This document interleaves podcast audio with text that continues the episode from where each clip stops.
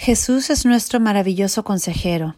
A Él importan nuestras vidas y quiere darnos esperanza y ayudarnos. Hoy empezaremos una nueva serie llamada Los nombres de Navidad. Un nombre el que asociamos con nuestra celebración de Navidad en América es Santa Claus. Él tiene otros nombres alrededor del mundo. En los Países Bajos se le llama Sinterklaas el cual en, holandés es San Nicolás. Él fue un obispo en el siglo IV, quien ayudó a otros regalando su herencia para ayudar a los niños.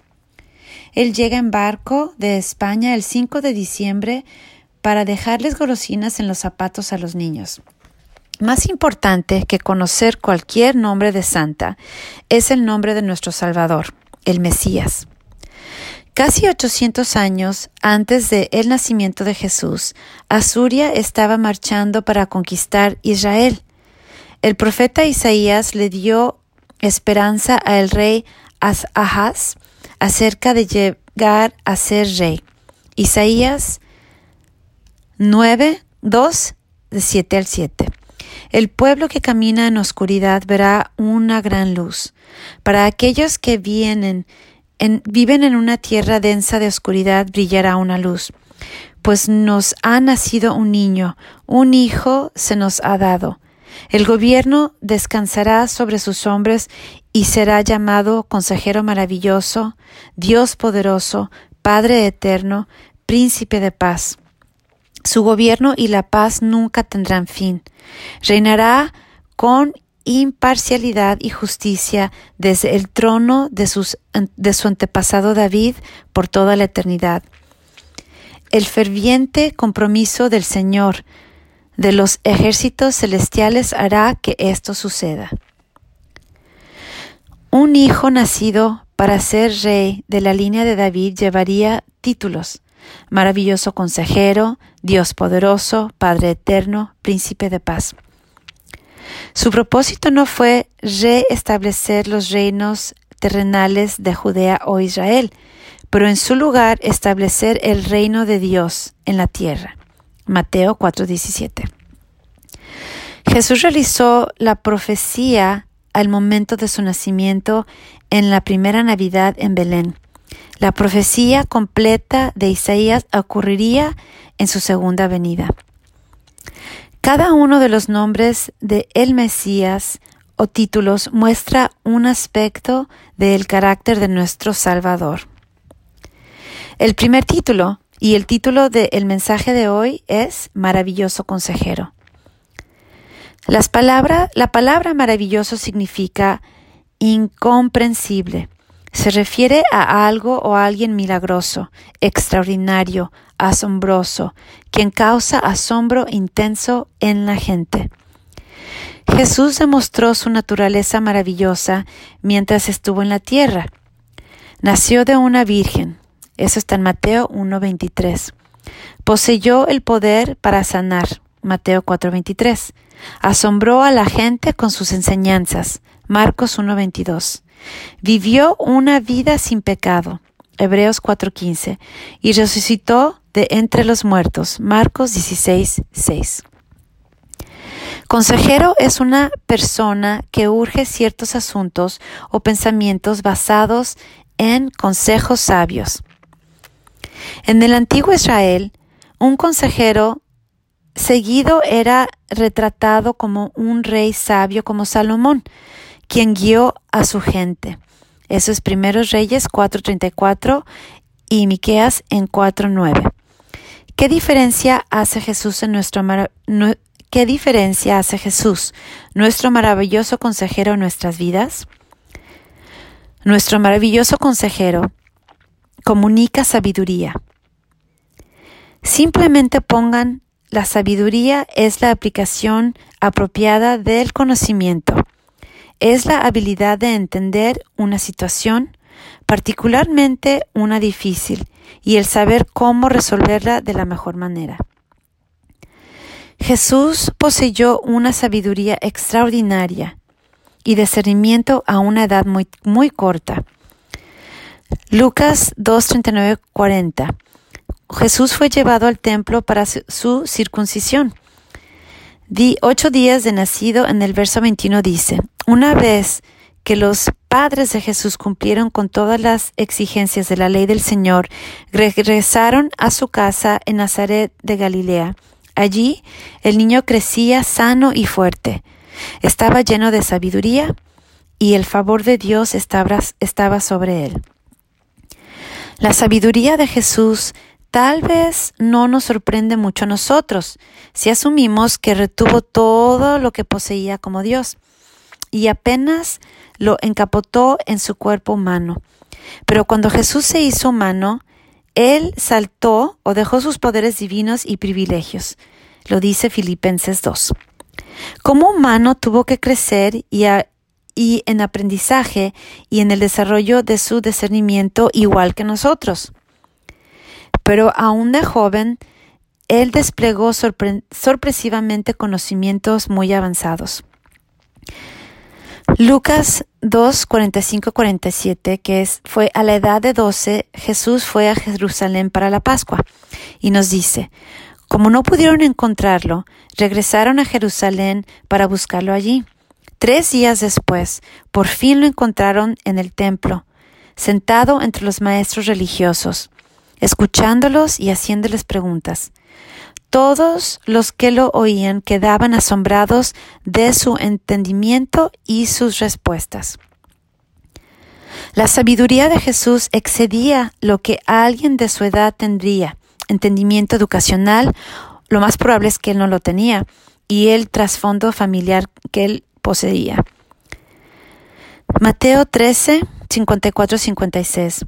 Regresó a Nazaret, su pueblo, cuando enseñó allí a la sinagoga, todos quedaron asombrados y decían, ¿de dónde saca esa sabiduría y el poder para hacer milagros?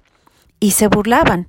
No es más que el hijo de carpintero, y lo conocemos, y conocemos a María, su madre, y a sus hermanos Santiago, José, Simón y Judas. Todos sus hermanos viven aquí mismo entre nosotros.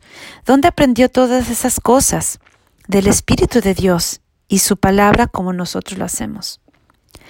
La, sabiduría que es libre de errores o errores deben ser basados en la verdad de Dios. Así que entender no depende del desarrollo cognitivo o ser inteligente o por recibir educación avanzada, más bien es un acto espiritual de crecimiento. La sabiduría puede ser desarrollada al leer las palabras de Dios, en especial los proverbios, y el ser guiados por el Espíritu de Cristo, nuestro maravilloso consejero, para ver lo que está bien, para ver lo que está bien y lo que está mal, para saber lo que hacer y cuándo hacerlo. La aplicación.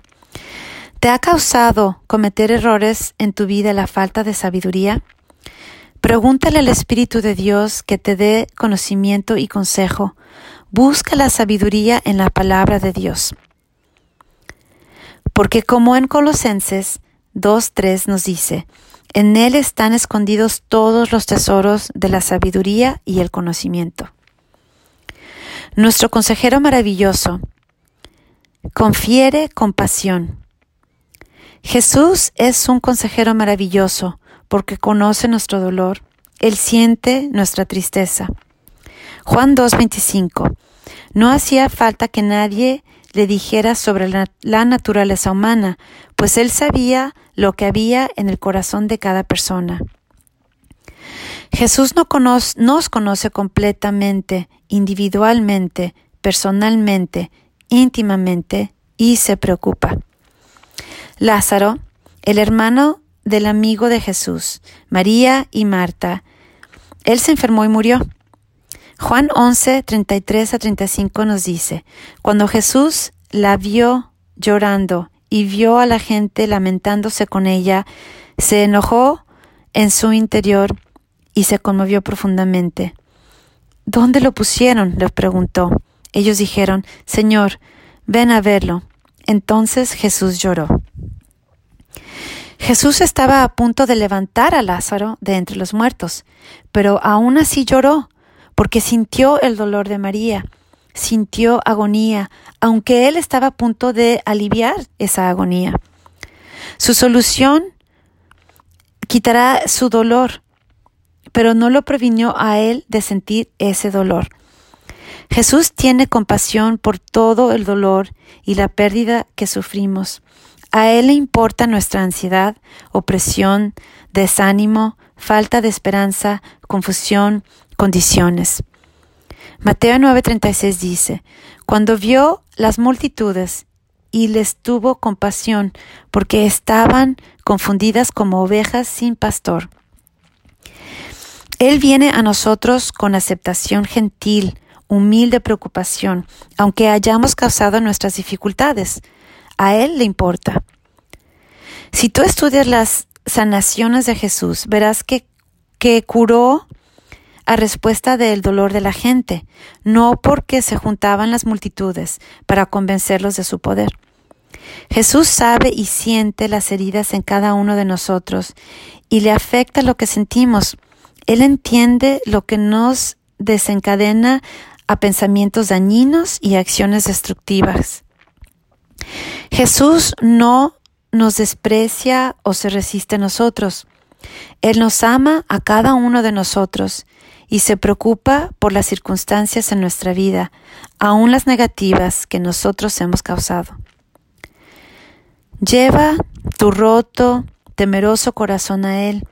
Él te escuchará y te dará esperanza. Aplicación. ¿Necesitas tú la experiencia de la compasión de Jesús? Pregúntale. Nuestro maravilloso consejero transmite una guía. La dirección que en realidad necesitamos en nuestras vidas solo puede venir de Jesús. Juan 8:12 dice, Jesús habló una vez más al pueblo y dijo, Yo soy la luz del mundo. Si ustedes me siguen, no tendrán que andar en la oscuridad porque tendrán la luz que lleva a la vida. Jesús es la luz del mundo. Sin Él, toda la creación se hunde en el pecado, corrupción, ignorancia, depresión, en oscuridad. Si lo seguimos en fe, nuestras vidas se iluminarán con la verdad al nacer otra vez recibir la vida eterna y una promesa de vida en nuestro hogar en el cielo. Pero seguir a Jesús también ilumina nuestras vidas todos los días en este mundo, dándonos ojos espirituales para discernir nuestros alrededores. Sin la guía de nuestro maravilloso consejero, seguiremos nuestros propios instintos e ideas, los cuales son miopes y egoístas. Necesitamos guía de nuestro Salvador, quien nos crea, que nos conoce de lleno y quiere solo lo que de verdad es lo mejor para nosotros. Solo lo podemos, se lo tenemos que pedir. Él nos lo dará. Nos dará la respuesta a oraciones a través de sus palabras o directamente a través de impresiones del Espíritu Santo. Salmo 32.8 dice, El Señor te dice, te guiaré por el mejor sendero para tu vida, te aconsejaré y valeré por ti. Nuestro maravilloso consejero hace una diferencia en nuestras vidas al comunicar sabiduría, confiriendo compasión, guiando, solo pídelo. Los voluntarios estarán al frente en el cuarto de Care Connection allá afuera las tarjetas de invitación están en las mesas a la salida. Y el grupo de oración de los, de los primeros domingos de cada mes se reúne a las 8.15 de la mañana en el auditorio.